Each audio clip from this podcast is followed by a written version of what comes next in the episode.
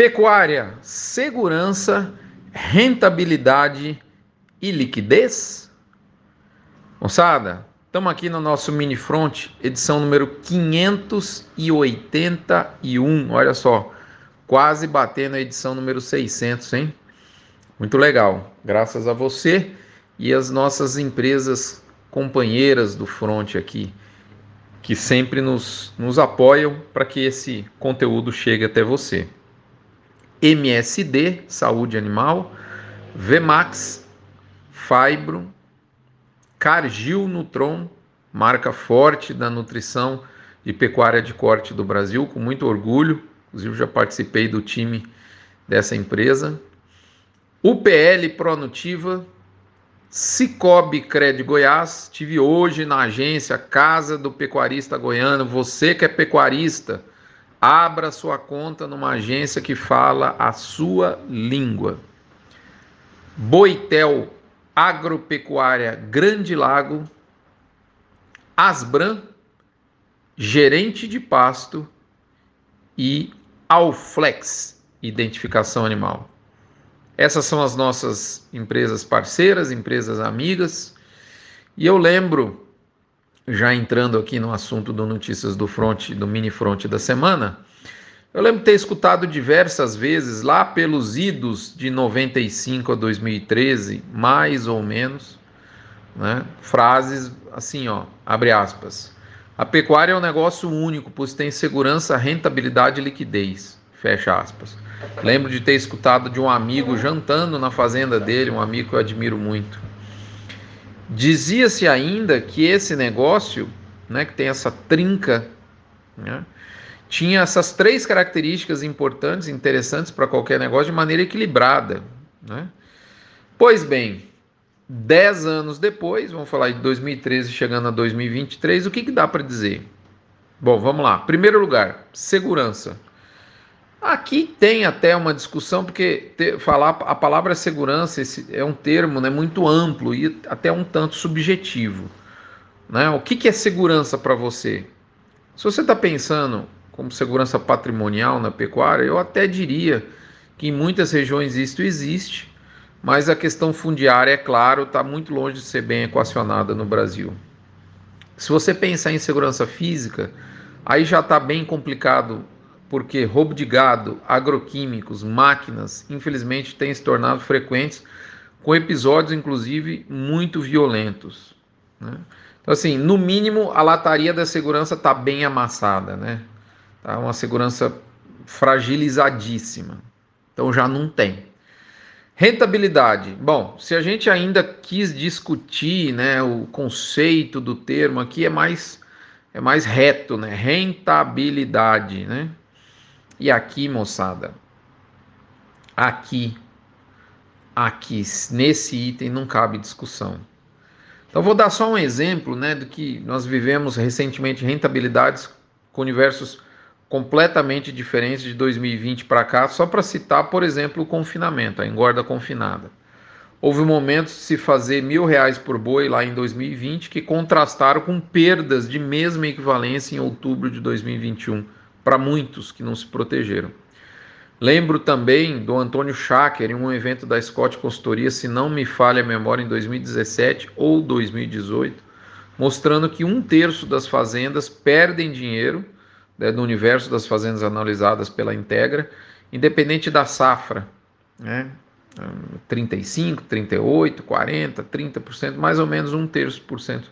Um, um terço, ou seja, 30 e 3% das fazendas perdendo dinheiro. Aquela história, moçada, o para-brisa da rentabilidade não existe mais. Cabe a você construir a sua rentabilidade gerindo o seu risco de preço por conta própria. O mercado não te entrega mais isso, mais não te entrega a rentabilidade de mão beijada. Tá certo? Liquidez. Ora, chegamos no terceiro pilar aqui, liquidez. Esse pilar sempre foi o mais inquestionável para quem investe em pecuária, né? Eu lembro muito de ter escutado frases como assim, ó: Você vende qualquer tipo de gado, Rodrigo, bom, médio ruim. Tirando vaca recém-paridinha, tudo tem saída imediata, basta colocar no preço de mercado. E esse negócio, quando o gado de qualidade, de genética, bezerrada, por exemplo, de genética melhor, começou a ser mais reconhecida, isso de fato, com, com o aumento do preço do bezerro de uns anos para cá, essa valorização por qualidade existiu. Né? Então, é, é, a famosa frase não existe gado ruim, existe gado caro, passou a ser não existe gado caro, existe gado ruim. Então, essa diferença aparentemente sutil quando você inverte, né? Então, a frase invertida, não existe gado caro, existe gado ruim, escancara o raciocínio mais recente de que gado bom sempre encontrava liquidez a preços aquecidos. Ao contrário da frase quase igual, né?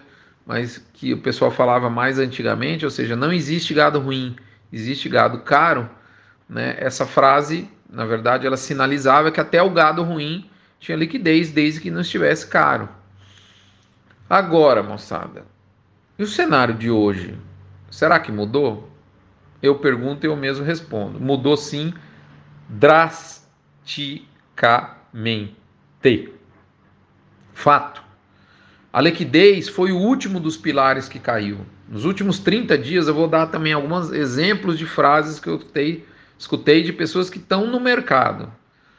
Abre aspas, não sei o que faço agora. Todo ano vendo nessa época uma garrotada errada, prontinha para ir para o coxo.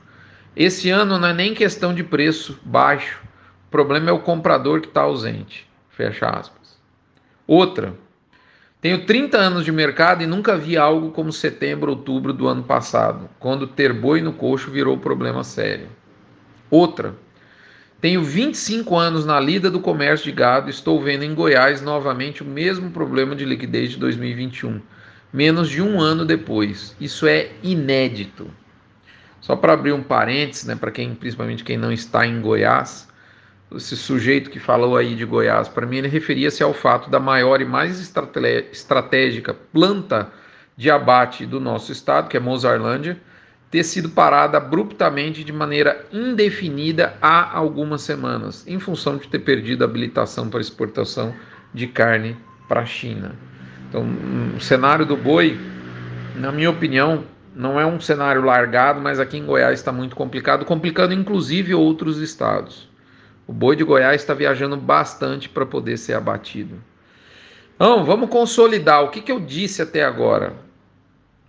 Segurança, rentabilidade e liquidez equilibrada na pecuária, moçada, esquece, esse tempo não existe mais. E aí você vai se perguntar, mas e aí, o que fazer? E aí eu não preciso nem gastar a ponta do dedo no momento que chega um gato aqui, o kiwi. Não preciso nem gastar a ponta do dedo. O final do mini front da semana passada encaixa novamente na resposta como uma luva. E para facilitar o seu trabalho, não vou te deixar curioso nem curiosa, eu vou copiar aqui, vou te, vou te, te repetir, melhor dizendo, aqui o parágrafo que encerrou o mini front da semana passada e que também serve como uma luva para encerrar tudo o que eu acabei de dizer. Ele era assim, ó, abre aspas. Como enfrentar tudo isso? Sendo direto, seja melhor que você ontem. Para isso, temos que nos abrir para as mudanças na nossa lida diária. A pecuária do futuro é um convite intransferível à sua evolução como agroempreendedor. Quem não entender, ficará pelo caminho. Fecha aspas. Simples assim, pessoal.